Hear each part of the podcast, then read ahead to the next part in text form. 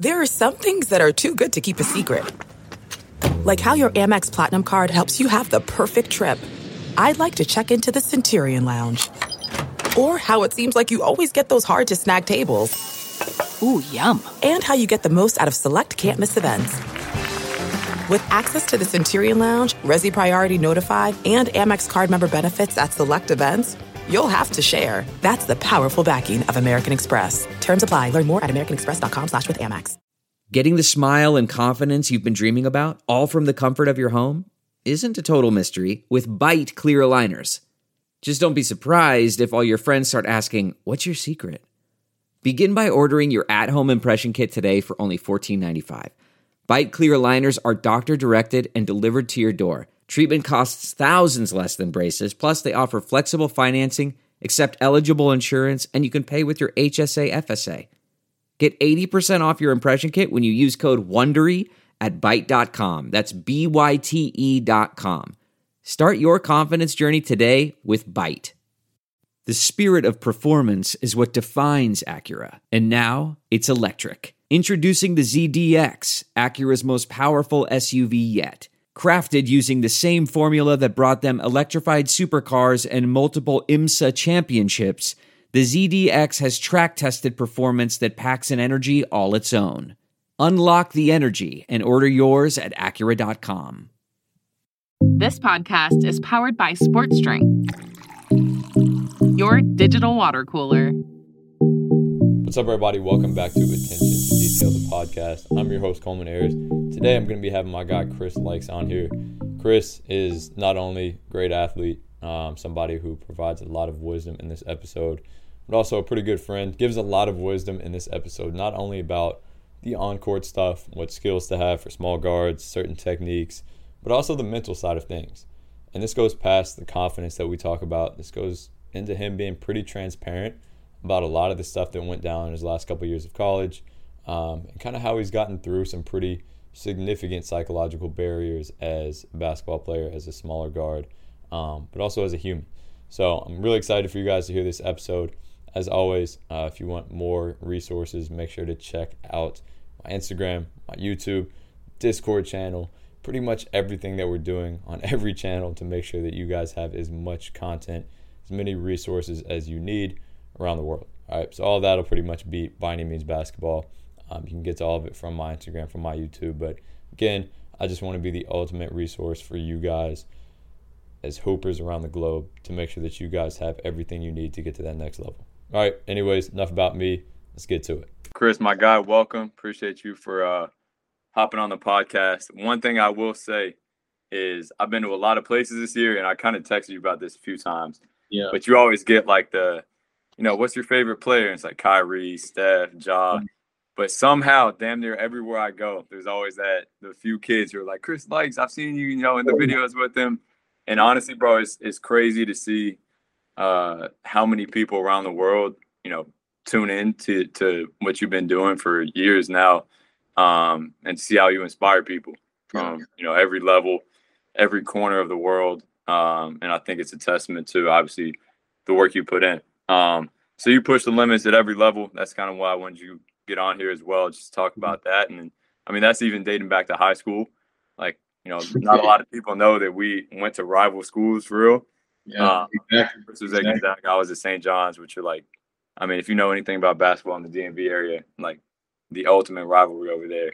Um, obviously, Chris averaged like 10 times more points than me, but what it allowed me to see was kind of like the development from Gonzaga, even like at, at a freshman level, um, when you were a freshman, all the way up to we went to UM together, um, got to work together a little bit towards the end of your career there, um, and then Arkansas and obviously overseas now killing it, playing super efficient, winning games, all that stuff. Um, so yeah, man, it's been cool to see your journey, and I'm excited to uh, to get your perspectives on a lot of this stuff. I appreciate you having me, man. As always, uh, I think you got one of the most intriguing basketball minds out there. I think what you do, man, is is in a class of its own. Um, I tune in pretty much to all of everything that you do, and it's always kind of the mindset I had towards things, like just working on things in a different way than what the traditional way is, you know. And I yep. think kind of kind of ties into where I'm at with with basketball. And for me, it's always been bigger than basketball, just because the traditional thing is guys are supposed to be tall playing basketball. We all know. Mhm. For me, it's it's always been this is what I wanted to do, and I wasn't gonna let you know something that I couldn't control, which is my height, be the reason Yeah. I play basketball. So uh, No, that's a fact. That's a fact. No, I appreciate I appreciate the kind words as well. And that kind of leads me into the first question, which is like, and you talk about this enough on your Instagram and and interviews, you know, you know, dating back to high school. But what's your mindset when you step on the court? Like, is there a common thing that you're thinking about, or you're kind of have in your mind every single time you get on the court, and you're probably the shortest player out there, but you're still making it work? Yeah. Um, I would say it's kind of changed a little bit over the years. Um, it really it started off with just proving I belonged out there. So I was in straight kill mode, killer mentality. Like I'm trying to prove to everybody that like, you know, I'm out here for a reason. Mm. Um, and then once I felt like, you know, I kind of gained some some notoriety and people started like kind of knowing who I was. Um, then it kind of changed from like, all right, people know who I am to like, let me like show that I'm not just a, a highlight, like a highlight guy. Like I'm actually like a, a, a solid basketball player. Um, and then now it's changed into my professional career, it's changed into really being efficient, showing that what I do on the court translates to winning. So um, they all kind of play, you know, the same, um, play within each other. Um, it's still, I'm always trying to prove I belong out there, but it's always, um, or it's progressed in, in a number of different ways. Yeah, for sure. No, I like that. And one thing that I've always noticed as well is like, I think a lot of that feeds into how you play defensively. Yeah. Um, and I think a lot of time when we talk about small guards, and even myself, I fall into this, is like we don't really talk about how people can potentially see you as a liability on the defensive side of things. And every conversation I've had about you with with people who have you know analyzed your game, whatever, been like, you know, is you would expect him to be a liability, but he's not. And I think a lot of that is a testament to mindset, but also technique. So talk a little bit about like not only the mindset that goes into playing defense as you know a smaller guard, but also the the kind of the technical portion of it. Certain techniques that you use to stay in front, but also be pesky as hell and and uh, defend taller players.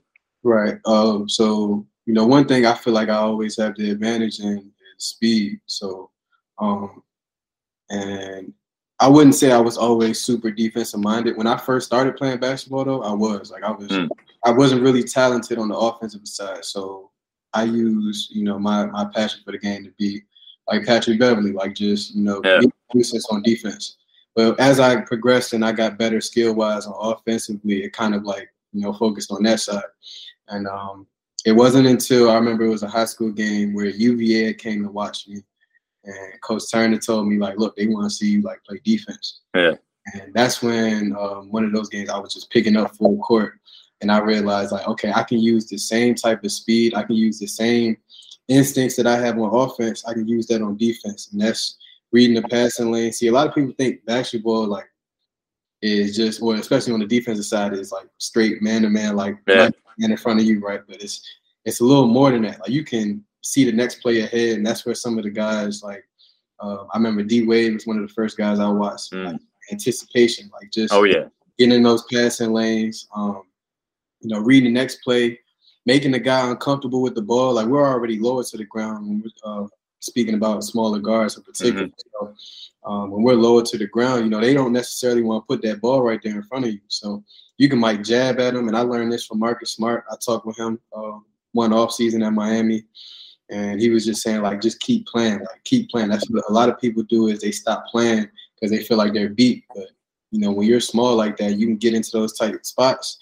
You know, if you keep playing, you'll you'll eventually uh, eventually get your hand on the ball, which is important, man. You just gotta think about it. Is you just gotta keep fighting, like, and that's one Yeah. thing. Me, I don't really, I don't really give up too much.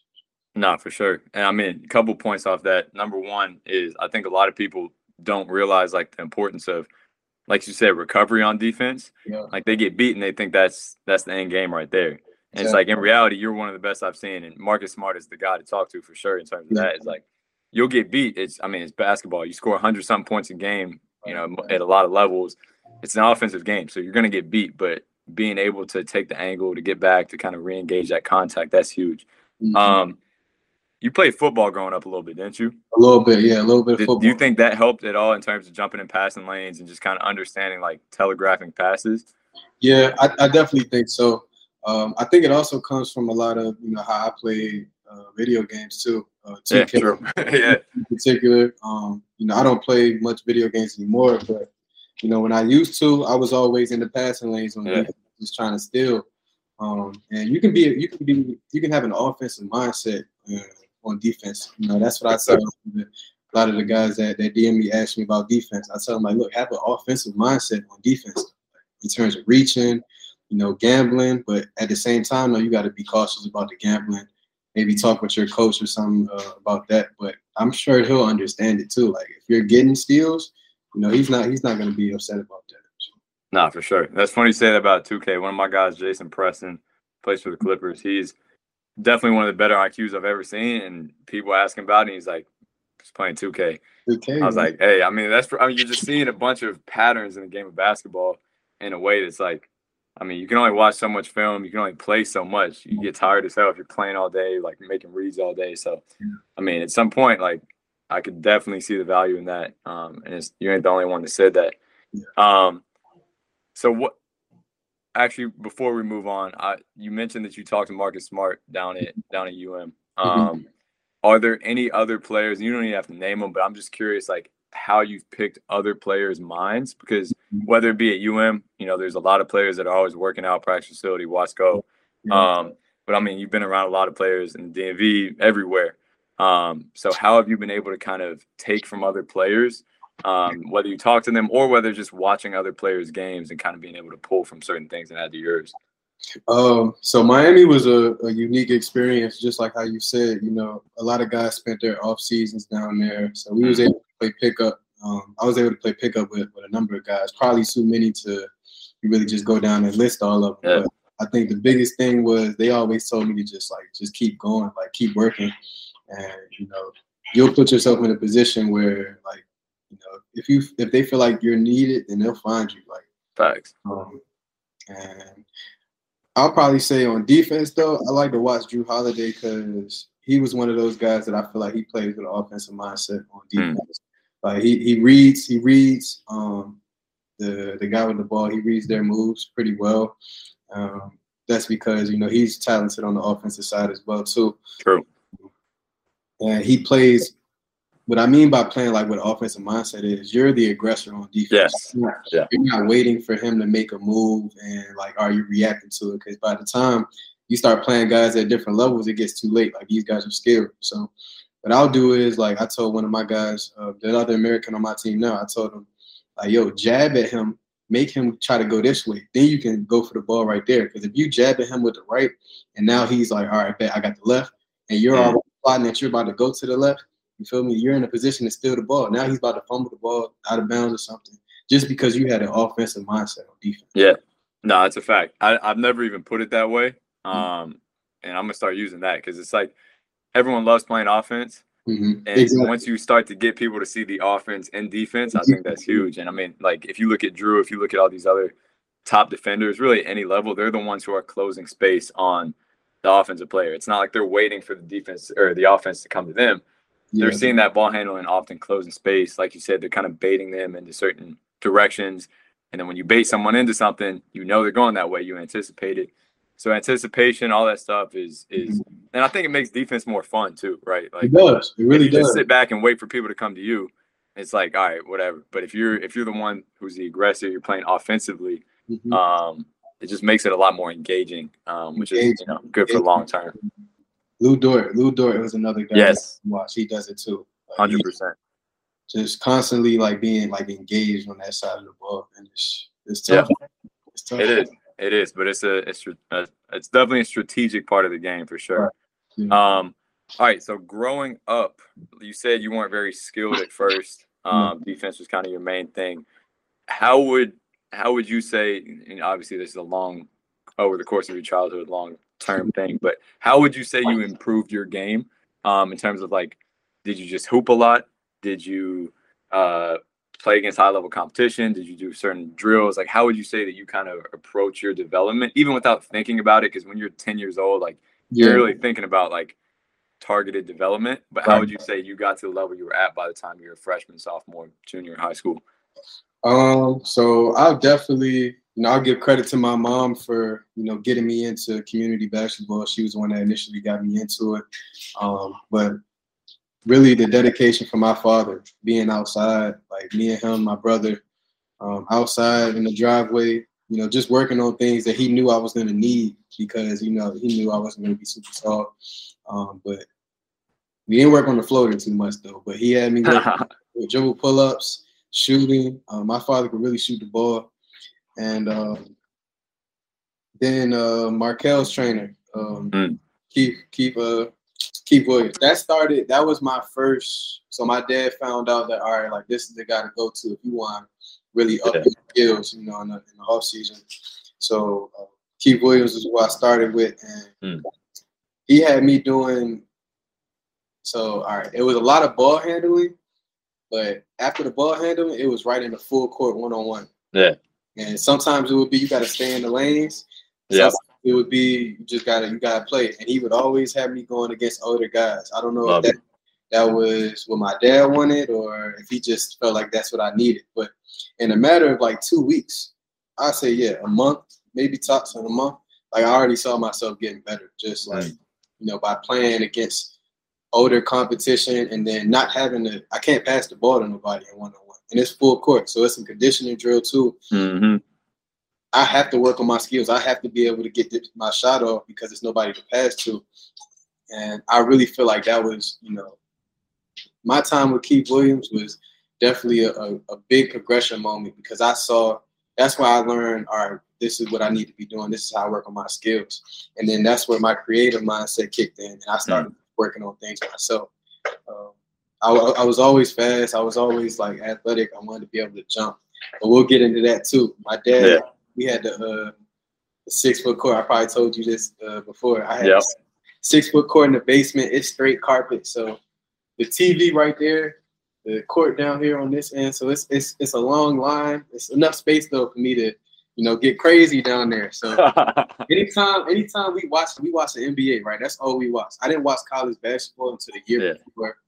A year before I got to college which is you feel me. If I probably would have would have been better if I did, but I watched straight NBA. So anything I seen them doing, like in terms of dunks, especially at a young age, I was going to go do like halftime. I was like, all right, like, I'm going to try all the dunks that I just seen. And I tell everybody, man, like that, that was the reason right there. Like, yeah. I went and tried. I was working on jumping at a young age. Facts. No, and I think, I mean, both of those are great points on the skill side and on like the athleticism side of things, I think sometimes we overthink, especially at a young age, what can help athletes get yeah. better. Like we don't need the most intricate drills in the world.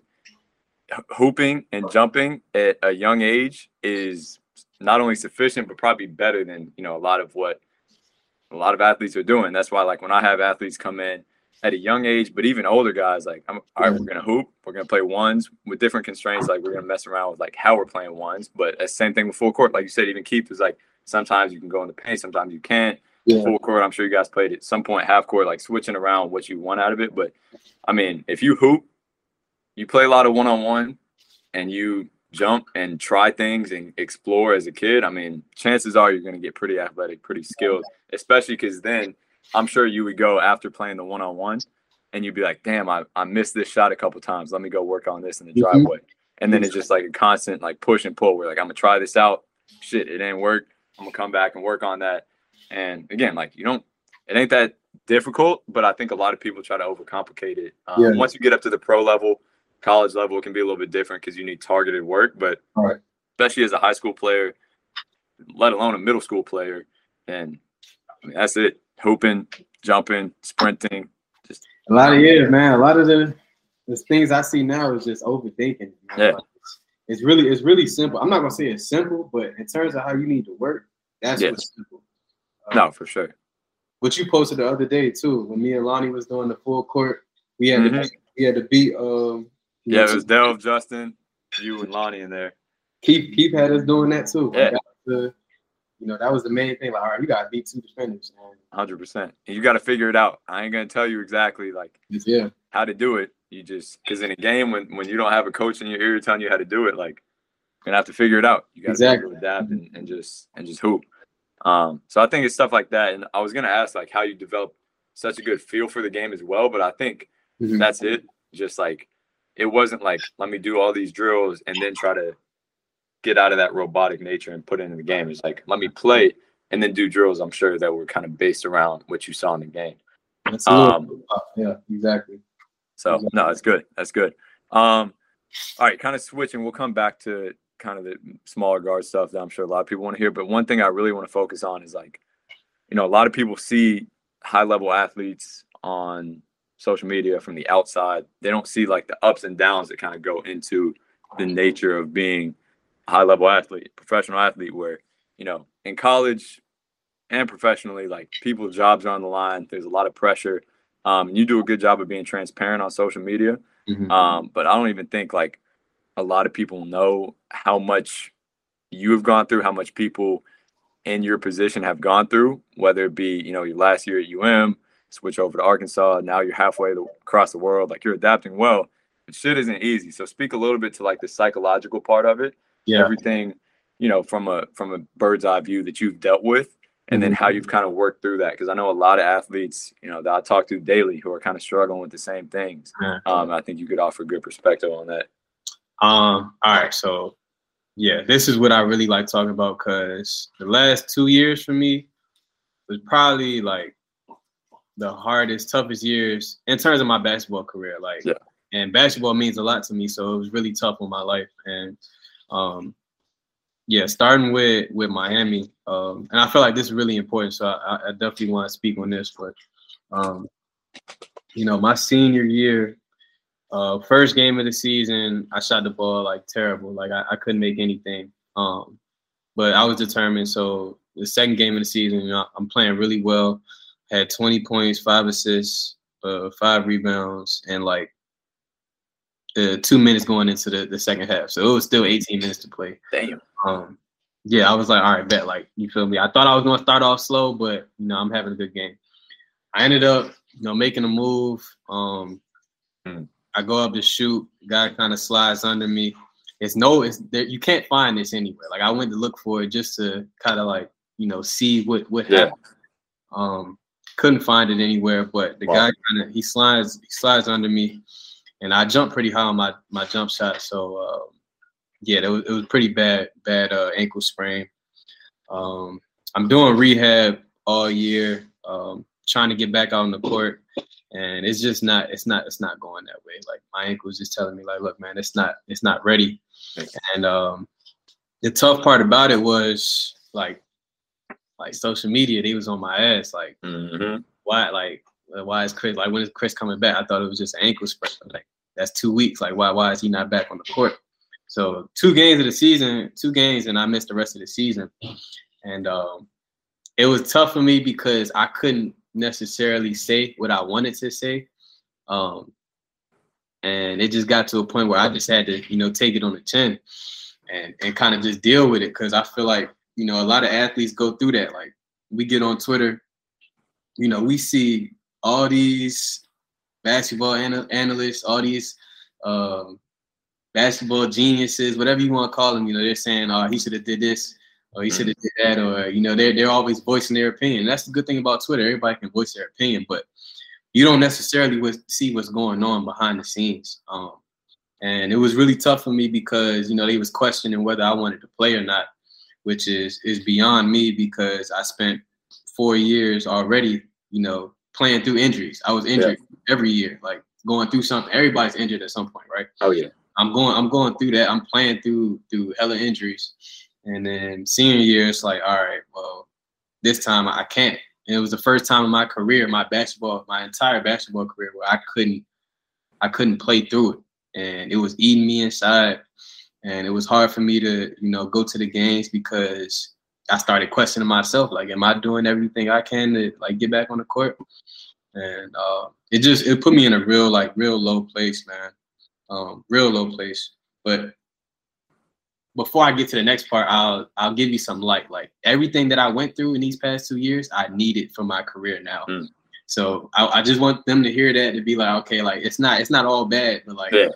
Where you are in your journey is a is a part of the process. Like it, it's gonna build you in a way that that you need it. And at the time, I didn't need that. So for the first time in my life, basketball was taken away from me, and I had to dissociate my life and happiness away from basketball. I had to find happiness besides what I what I was used to doing. I was always getting my piece of happiness from playing basketball, but I couldn't do that right now. So I had to, you know, spiritually grow in a way. Um, so the year goes on. I don't end up making it back on the court. The team was fighting hard, um, but a lot of us end up transferring out. I transferred to Arkansas. Um, really, I, I, wanted to be a part of. I just wanted to be in the tournament. That was pretty much my main goal. I didn't know if I was going to do college again because keep in mind that's my senior year. Um, but I wanted to be in the tournament because I didn't really like what I was hearing from in terms of like scouts and uh, the feedback I was getting going into that that professional year and my ankle was still like really mm. bad. Like I wasn't I wasn't me. I'm gonna say that I just I just wasn't me. Um, but I started to get you know get better. I was working with some guys in Miami. I started to get better going into that summer. Ended up choosing Arkansas, um, and so the year the the year starts. I'm spending extra time because I still feel like like my ankle is not it's not there. Like I didn't have that same explosiveness. I didn't have that same confidence. And those two things right there are a big part of what makes me me on the court. Um, so the year, you know, I started off the year kind of shaky a little bit. I had a couple games where um, I started to feel like myself again, but I was never able to sustain it. And um, if I thought, you know, Twitter at Miami was bad, Arkansas was it was even worse. Like you feel oh, me? I can imagine, bro it was at one point I had to just take Twitter off my phone because, you know, they, they don't really know they don't they didn't know like me like that. Like they didn't know yeah. what I was doing in Miami. Um, you know, they just see, you know, this this little guy coming in and, you know, taking crazy shots or, you know, but what they didn't realize was I was I was playing the game, but I was trying to find myself again too. Mm. Like I was trying to find my confidence in myself again.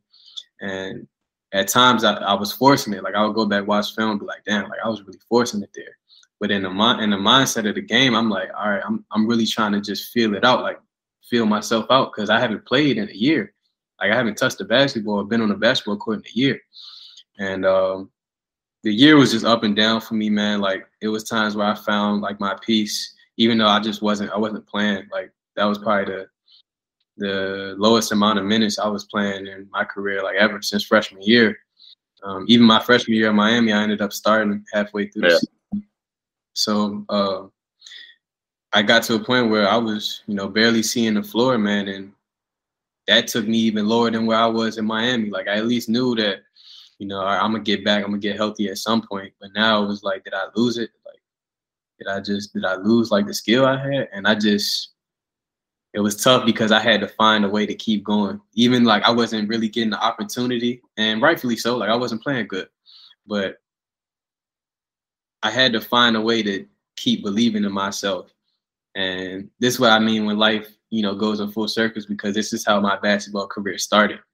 Like it started that way. Like nobody was really believing in me, and I had to find a way to really believe in myself.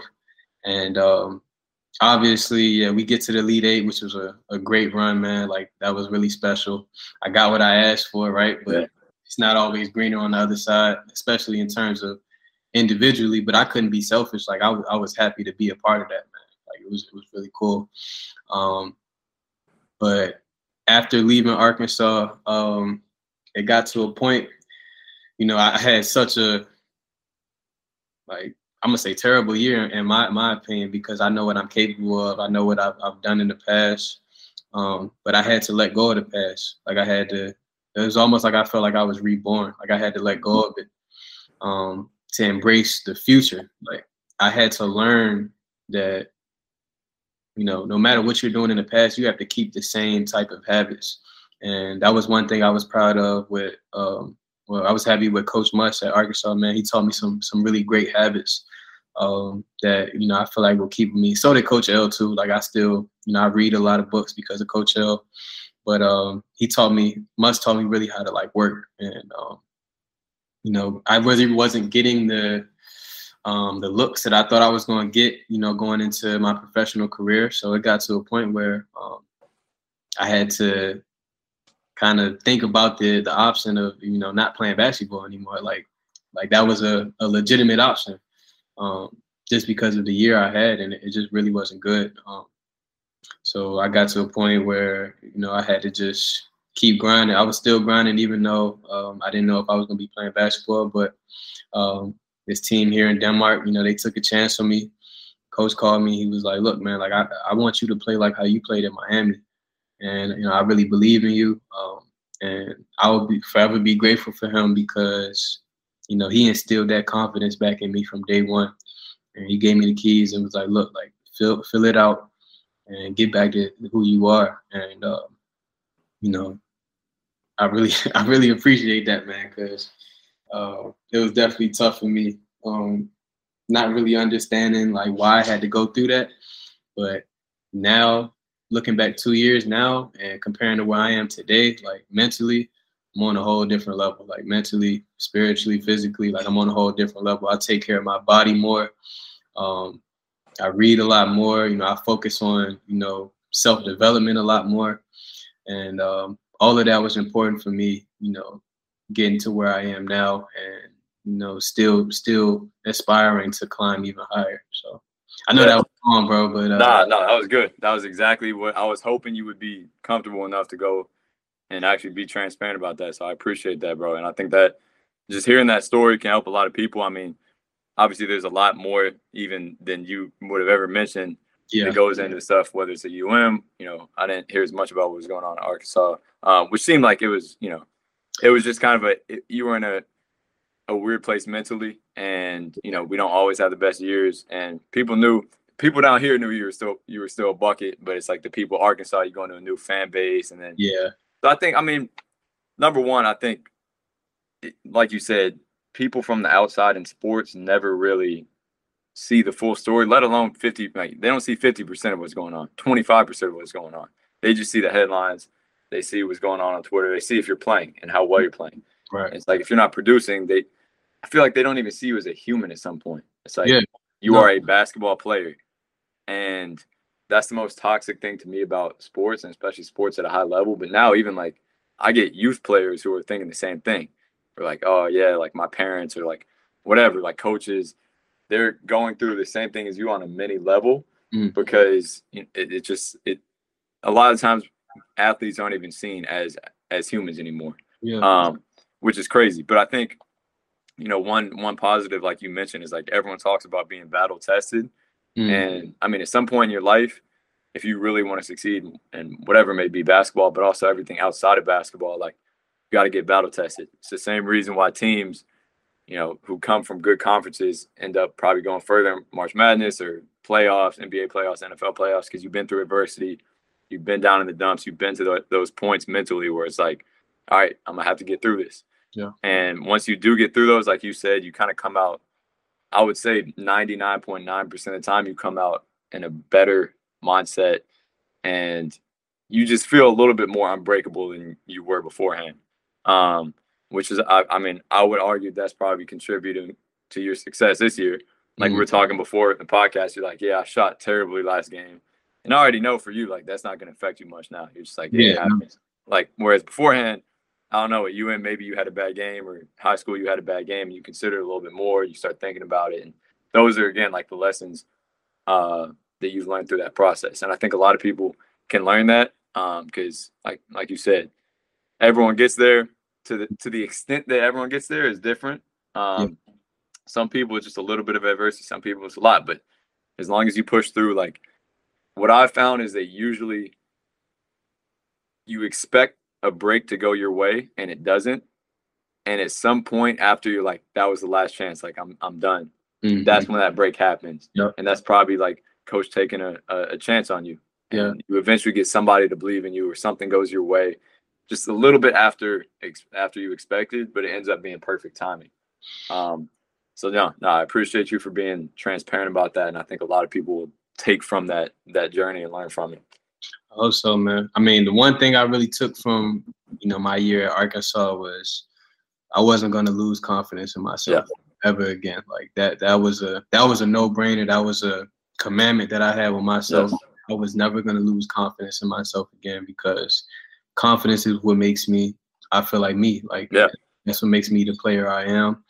And you can see it when a guy's not playing with confidence, they're just not the same. They're a portion of what they are on the court. You know, they're, Yes. they're, they're second guessing. And that's what I was doing all year at Arkansas, just second guessing. Like, Mm. And, you know, that's not, it's not a good formula for Yeah. a basketball player at all. Definitely not. And I think, I mean, everyone talks about like the it factor that players have. You know what I'm Mhm. saying? Like some players may be as talented as you, or as, you know, if we compare two players, they may be equally as talented from just like a, if you see them in a workout, they're going to be the same player. Exactly. And then one is like significantly better than the other one. Mhm. Um, clearly, like you have quote unquote the it factor. And I think a lot of that, like you said, is just you're confident as dude on the court, at least, you know, when you're uh, kind of focusing on that outside of like a couple years. Um, you've clearly shown that you've been very confident, and now that confidence is is more sustainable. So how how is it just willpower, or like are you employing certain techniques to not lose that confidence to kind of fulfill that promise that you made yourself at Arkansas? Um, it's it's a little bit of it's a little bit of the willpower. Mm-hmm. Also, the um, the understanding of like how like when I go work out, like I know that okay, I'm working on this today, or I work on this every day. Like this has to show in the game. Like it has to show in the game, and or not. It has to because that means you're relying on it to do it. I know it's gonna show in the game. Right.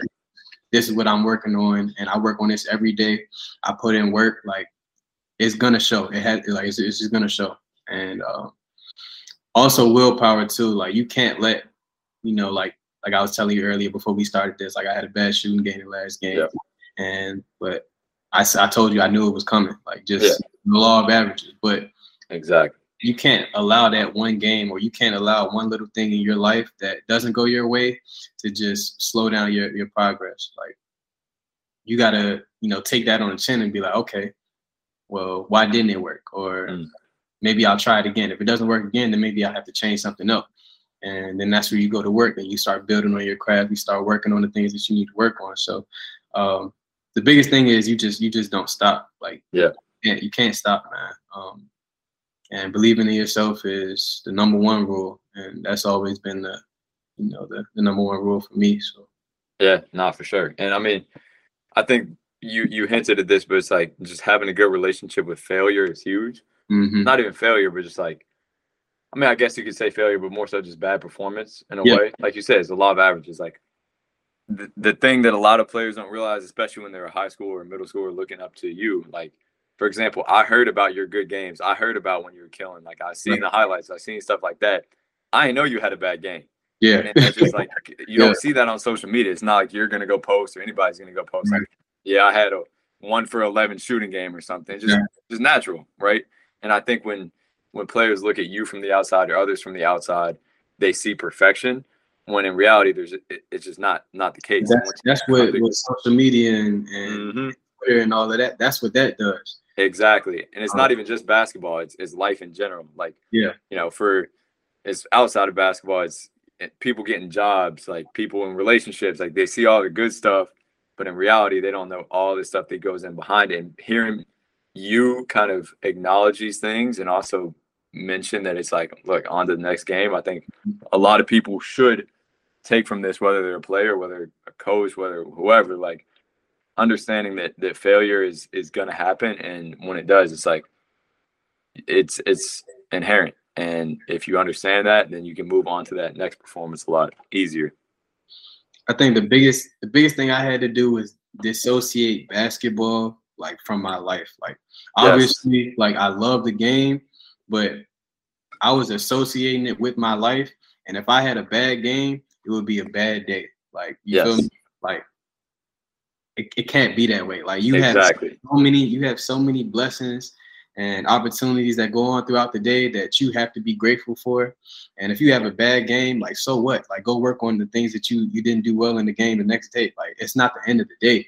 And i think that's the biggest like i go into the game with no fear. Like, like Yeah. i'm a, I'm gonna play i'm gonna play you know how i'm supposed to play. I'm gonna do the things that i know i'm capable of doing. And if it doesn't go well then I know that I got to go back and go work on some things. But it's not the end of the day, and I think that helps me be a lot less tense. Yeah. Like, Arkansas playing, I was tense. Like For sure. I didn't make no mistakes, so I knew I was coming out the game. Like that. That was a, you know, that that was tough for me because I had never really had that that type of leash, and but it taught me how to, even in in that environment, even in that atmosphere, you still have to be confident in yourself. Like you can't go into like, all right, like I'm not gonna make this mistake. I'm not gonna make this mm-hmm. mistake because when you do that, you put it in your mind, and eighty percent of the time you're gonna go make that mistake because it's on your mind. Like you feel me? So you gotta just go into the game like free, man. Like, look, I'm I'm here to play. I'm gonna give it all I got. And if it don't go well, then all right, we'll get better. Yeah, no, that's what I would say is like, don't play not to lose, play to win. Don't play not to do badly, play to play well. And that's for basketball, that's for life. Like if you're always thinking about fucking up, chances are you're gonna fuck up because you're tense, you're nervous. Um, so yeah, man. I mean, I, I I think that's huge, and that's one reason why I try to focus on why athletes like, bro. And you don't want to hear this as a young athlete. Like, there's a lot more to life than basketball. You're just like, nah, fuck that right, right. basketball is my life. Like, why would I focus on anything else? But once you get to our age and you start maturing, like, well, maybe there is more, and even things that are more fulfilling than basketball. Like, I'm sure there are things in life, like I don't know, fucking learning something new or like seeing a new part of the world that feels better than having a good game. Yeah. And again, you don't want to hear that as like 17 year old, let alone, I mean, even a 21 year old, 22 year old, is just like, Yeah. who is like, it's basketball. But at some point, you you- start to realize that there's go- more to life. Like more freely that way though. Like you going Yeah. to the way more free when you're you're Bro. not so focused on basketball as my like my life. Like basketball is something that you do and it's also a, a game. Like you feel Yes. me? You can love the game. Like you can love the game. Like I. I all I got when I'm out there, but it's not it's not my life. It's not who I am. You feel me? Like Right.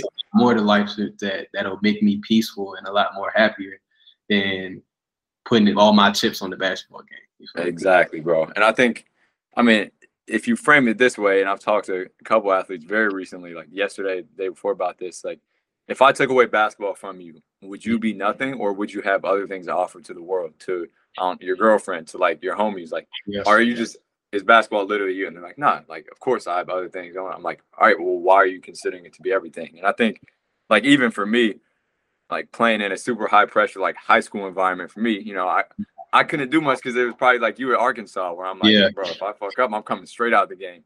But and then after my my playing career ended and I chose to focus on like the training, the coaching side of things, I don't identify as a player. Yeah. So I literally my my skills were just exponentially went up, and it's like because I don't go into a game tense. Like I don't care who I'm playing against now. I know that number one, I'm gonna probably get some buckets. Number two, if I don't, I don't care because it's like I- exactly. I, ain't even a player no more, bro. Like yeah. I, I train. I don't I don't hoop anymore. And I wish that I'd been able to apply that same mindset. And that's why sometimes I think like, damn, I should go play pro for a year. Like Yeah. I should just go just go try something because No, but then I know also there's just gonna be a weird like mental exercise where as soon as I identify as a player, I'm gonna get tense again and then it's like Yeah. so I don't know, but it, it's interesting that that you mentioned like the ten I don't want to say tension, but like feeling tense as a player at Arkansas because I think that's facts. Um, would you say because being tense is different than nervous? Would you say that you've ever been nervous in a game, so to speak, or Oh, is it Bro, more so just? Oh most yeah, of my games at Arkansas, I was nervous. Like, Yeah. I was so like it wasn't that like I was scared somebody was going to say something to me. Nah. Like, like, but it was one. I knew I was going to be on the film session. yep, You know, I'm, yeah. I'm, I'm focusing on every play, like trying not to not to mess up. Two, Mhm. it was like, all right, um, I don't know, like what it was like to a point where I didn't know how to play. Like this is the crazy thing. Like I've only told like some of my family, Mhm. I've only told like some of my family members because they know me best. Yeah. was like, you just don't, you don't look like you out there. And I was like, I, I don't feel like me. Like I don't, Yeah. I don't feel like myself. I'm overthinking. I'm second guessing myself every like move I'm trying to make. And it's like, all right, I know I'm coming out if I don't do this, right? Yes. I know I'm coming out. No, that's the craziest thing, bro. Then That's it would get to some points like, all right, like, excuse my lane, but I was like, fuck it, like I'm gonna do it anyway. And then that's when you can see some of the crazy stuff I was doing. yeah. Go to Twitter and they on my ass, like he has no IQ. Mm. And, you know, like I really do have IQ. It's just like I didn't want to come out, so I was trying to force it. True. Nah, and that's the weird part is when you're like, you don't feel like yourself, but you're trying to force it because you're trying to will yourself back into that. And that's like if if somebody can figure out that fully, Yeah, they'll make a million dollars. Because I know there's players at the highest level who get into that zone. I mean, you look at Steph. Some games he'll shoot 0 for 11, and it's like if if somebody can figure out how to get out of that, I don't feel like myself zone. Then like Yeah. number one is it's probably impossible, just human nature. Number two is like, hey, that would be that would be a rich man. But Rich it's man. crazy to me how like you it it shows up in how literally how you move. Like some of the players I've worked with this year, gone to their games, Yeah, yeah, they may be a freshman, whatever. I'm watching them on TV, and I literally am like, who is that? Like, is is that the same person? And and it's it's crazy. I mean, it just shows the power of the mind once again. It's like it can literally turn you into like you're moving like a different person, you're thinking like a different person, and as soon as that game ends, you're like you snap out of it, and it's like, what was I doing? Um, so I don't know, man. That's that's crazy, but it's it's something that everyone goes through, and you know, it's it, again, it's one of those things. It's good to hear coming from you because a lot of people would look at look at it from an outside perspective and be like, "Nah, Chris ain't never felt like that." But uh, hey, I already know. I mean, honestly though, I had never gone through it until Yeah.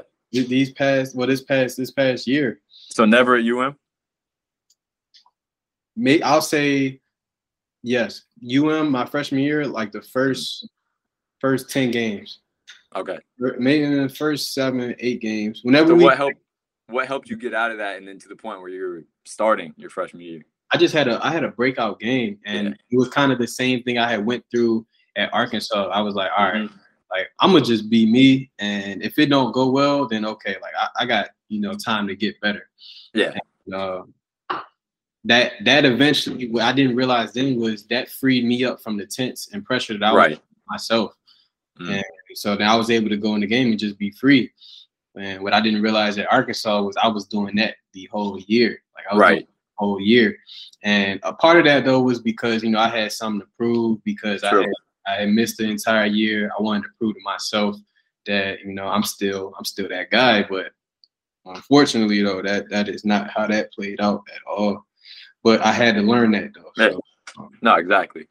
Yeah, I mean, that's interesting. I think one thing on, on on that note is like, I think a lot of the times you got to find a balance between like proving to yourself or proving to other people that you can do something and like having that dog mentality, like, oh, I'm gonna go prove y'all wrong. But then also like if you get if you lean too much into that, you can start to put too much pressure on yourself. You know what I'm saying? So it's like that balance between kind of relax and be like, yo, if I don't prove them wrong, okay, fine, whatever. But then obviously you don't want to be too over too far over there. So you gotta also think like, all right, well, balance that with I gotta prove these motherfuckers wrong, like whatever. So I think once you find that balance is is good. But I'm I'm also curious, do you think do you think that having that so like at UM it was your freshman year, you know yes, like each year matters, but you have four years. mhm. And like you said, like you just had to get out of that. It was kind of like breaking the ice, whatever. Do you think being at Arkansas for only one year and having like a finite amount of games before your pro career starts kind of put added pressure on you? that too. That too. It was it was just pressure coming from a whole different, Yeah. uh, a bunch of different angles. Excuse me. Just like wanting to prove to myself I'm still, you know, I'm still that guy. Two, I'm in a new environment, new fans. You know, they're expecting me to do something, so that's pressure right there. Um, coaching staff, you know, it's it's everything was a little different. Like, um, you know, Coach L was super laid back. you know. Yeah. Um, and it's not that I haven't had coaches that are that are really intense, but um, Right. it was just it was just different. Like, and then you look at the year, I was only there for nine months, so True. all of that is just condensed, and I'm not having the same amount of time I am to get adjusted to it as I did at Miami or as I did at being at Gonzaga for four years. You know what I mean? So it was just a lot of pressure that I that was coming from different angles. But that's all in the mind, though. You feel me? Right. That was that was inflicted by myself. Like I, I I'll take, um, I'll take uh, what's the word? Accountability. Yeah, accountability Yeah. for that. No, But for sure. um, but it's understandable though. Yeah, it's very. Understandable. It's only understandable to people that understand like that, Yeah. that position. But when you're looking at you know the social media, that's why you can't get caught up into that stuff because they're not gonna understand it like that. No. They're gonna look at like, okay, we got this player from Miami. They don't know that I've been hurt for a year. They don't know that Mhm. I played for a completely different type of coach Yeah. or a completely different type of you know play style where the ball is in my hands Yeah. the whole game. I'm calling the offensive plays. Like it's just I just had a lot more comfortability, you know. Yeah. And Exactly. when you're uncomfortable though, that's where you learn the most. I was uncomfortable from the moment I left Miami. Like Yeah. if we're just being like being honest. Um, not that they weren't good people or anything. It was a great program. I liked how they did everything. Yeah. Um, but I was just uncomfortable, man. Like just uncomfortable the entire time. And that tense plus that pressure plus being uncomfortable did not make a good Chris Lykes. Like that was, you know, that that was tough, bro. Like I Hey, that's fair though. I mean, you learn from it, and that's one reason why I tell players all the time, like, bro, if you got to go to a lower division or a lower conference, whatever, and and fit in a program better, then go there. Like, it ain't about the name. It ain't about. Yes, you want to win, but you can win at a lower division, and you probably do it better because you're more comfort comfortable. You, you you're in a better position where, you know, you can whether it's your play style fits more with the team, whether it's you fit more, you mesh better with the teammates, with the coach, like Yeah. whether it's closer to home or further, where like the geography of it, anything. But like I think players, especially high school players, uh, can often get caught up in like the and even like middle schoolers going to high schoolers now. I'm seeing it at some point where it's like if you go to the wrong program, it can make you a completely different pr- player than who you would expect to be or who you would be at another program. And it's just all about fit. Um, and, I don't know. So that's huge. But um, yeah, no, I mean, I think those are all huge lessons to learn. I think, I mean, the mental. I always say like, and this is another thing that you don't you don't really realize until you get older, and you Mhm. hear it all the time. Is like basketball is whatever eighty percent mental, twenty percent physical. Like you hear that as a kid, you're like, hell no. Like I'm, you know, it's skills, it's my athleticism, but then you get to a point where you just you it starts to open up to you that like it is like Yeah. you have players who don't work on their game at all and may not be the most skilled, but just mentally they they have it and they can just they play better. They reach higher points in a career than somebody who's overthinking or kind of weak mentally. And that's not their fault. It just it may be out of passion for the game. Yeah. But understanding different techniques. Um, I think you gave some really good techniques to to monitor these things to help yourself out when you get in these points are huge. And I think that can help can help every player take their game to the next level more than like, you know, working on a certain skill even most times. Yeah. Um, all right, last couple quick questions. If you had to choose, we'll kind of flip back over to the to the practical stuff, even though this is Yeah. way more important for me. But Oh uh, God, if you had to choose three skills that you think if you had to install instill three skills in every single smaller guard to give them a better chance of success around the world, what would those three skills be? Um, off rep, you gotta be a dog. Like that's just it's just that simple. Like you gotta have that mentality that you're not gonna back down from nobody out there. Um, and that's that's the most important because if you had that, you're gonna be able to look like you belong out there. You know what I mean? Um, I would say shooting. You got to be able to shoot, especially in today's today's game. You got to be able to shoot off the dribble, off the catch. Um, definitely with range too. Just having a um, a wide range of you know shots that Mm. that work for your game. Now we're not all going to be the same, and that's why I'm gonna leave speed out because I think that's one of the main questions I get. Like, like, all right, how- how are you? How would you work on your speed? Like, I, I didn't work on my Yeah. speed. Like, I, I like that was something I was I was blessed with. Obviously, there's there's some things you can do to work on your quicker first step, but speed is one of those things that you might just be blessed with speed. But Yeah. there's often times where I'm watching film, I'm like, man, I wish I was like a little slower. Like I like Sure. watching Luka, watching CJ McCollum, like how they're able to get to their spots. Shai Gilgeous, like Mm. these guys aren't super fast, but somehow they get to where they want to get to. So being crafty, like ball handling, yes, but being crafty, like Mm. using using you know your play style to really benefit or affect your game in a way that's that's in a positive way. So I think those three, you can handle the pill, Um, I, I'll split it because defense is going to be important. Yeah. That's, that's just to get the opportunity, though. You know what I mean? Like, Yeah. So I, I hey, might, we'll put defense under being a dog. I'll, I'll help yes, you out. with that yeah, yeah, yeah, I help you. Nah, I always struggle with that too because I always get people asking me that at camps and stuff. But I Yeah. think one of the the main things that I want to touch on there is like, I I mean, so every time I post something where it's like we're working on ball handling, we're working on shooting, like I don't know, maybe a fade or a step back, something like that. There's always a crowd where it's like, nah, they just need to be repping out one dribble pull ups and and spot ups. And I'm like, yes, like we do need to get good at those, but especially, I mean, most of the players that I at least cater to on social media, Mhm. just again, law of averages are the average human is what, 5'11 shorter. Yeah. So, like, most people are going to be considered small guards. Right. And if you think that you can get to that next level as a small guard with only one dribbles and, and spot ups, it just, it's not going to happen. It, like, if we're being realistic, you need to have a bag.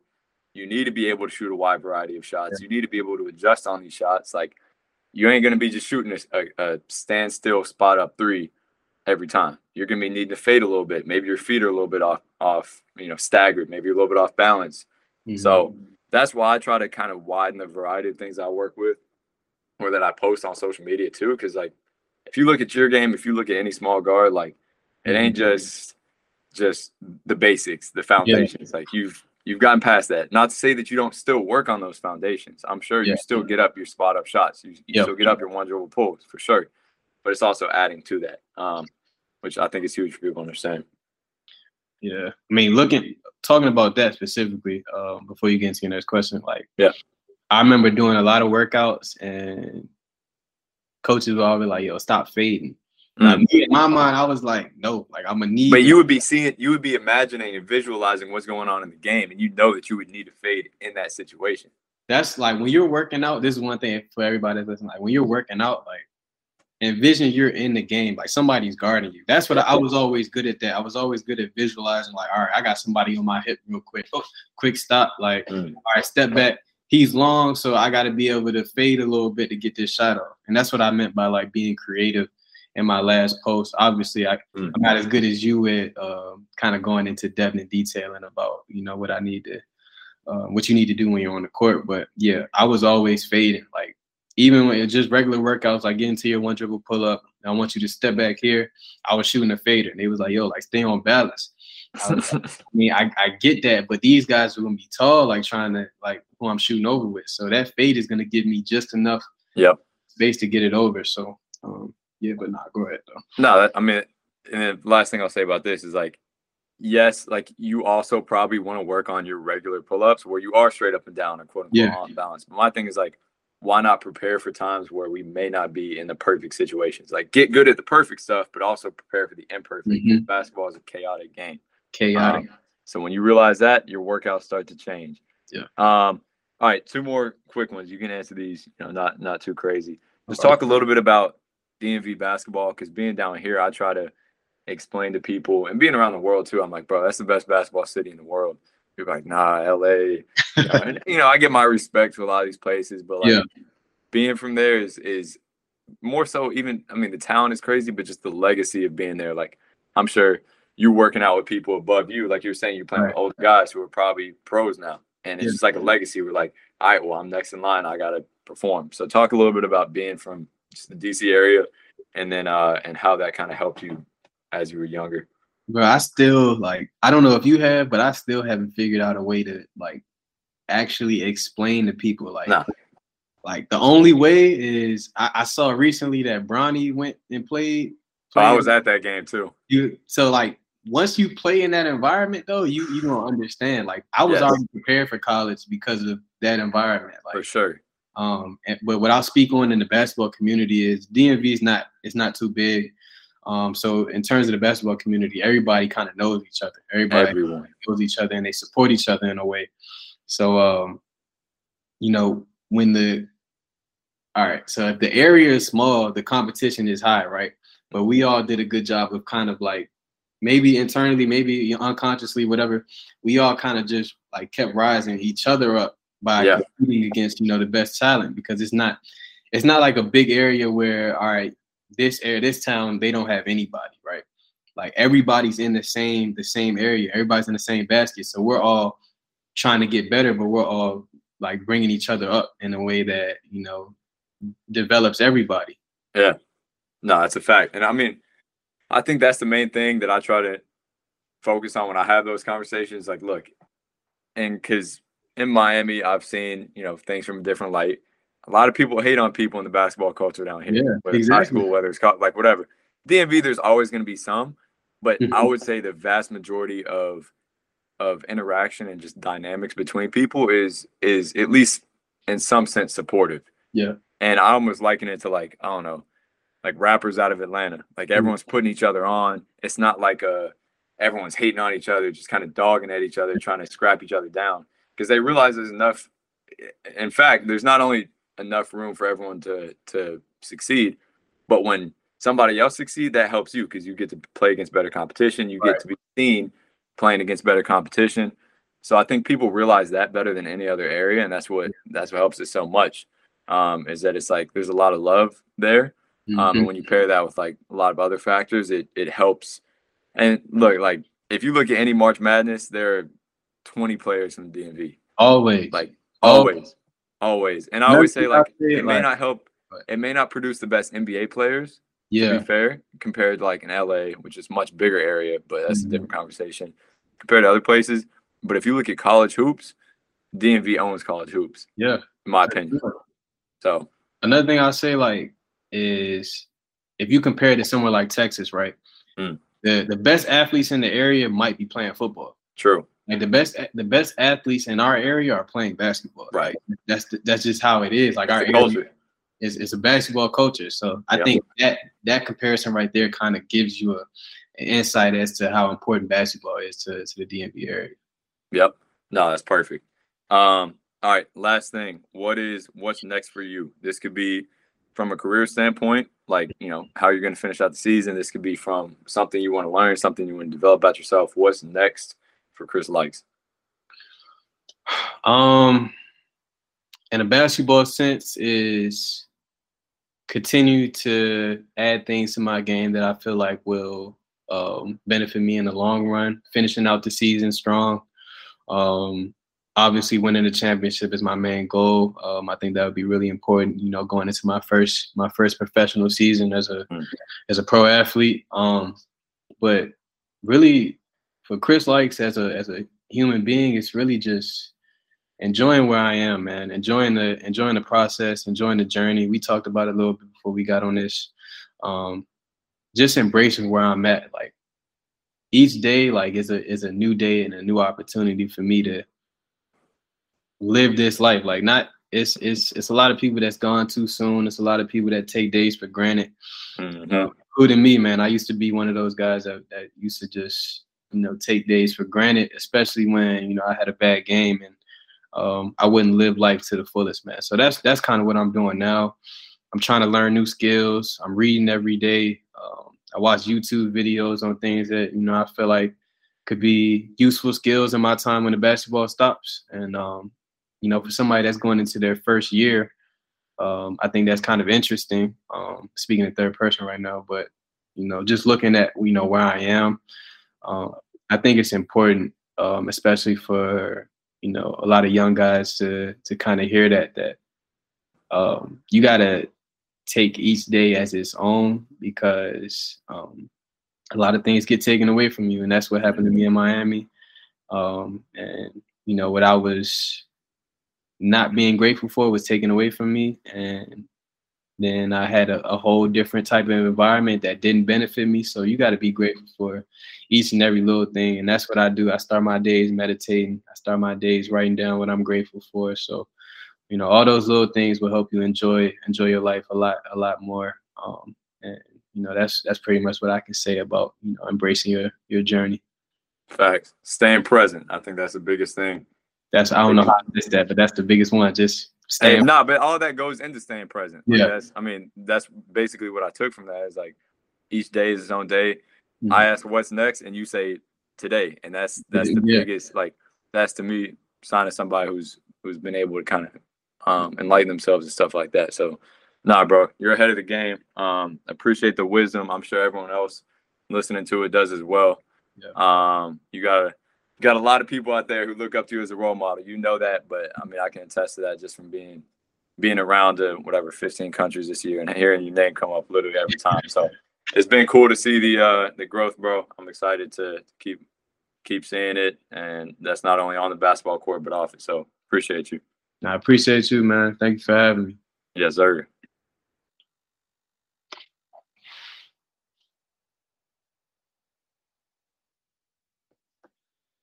Young right now.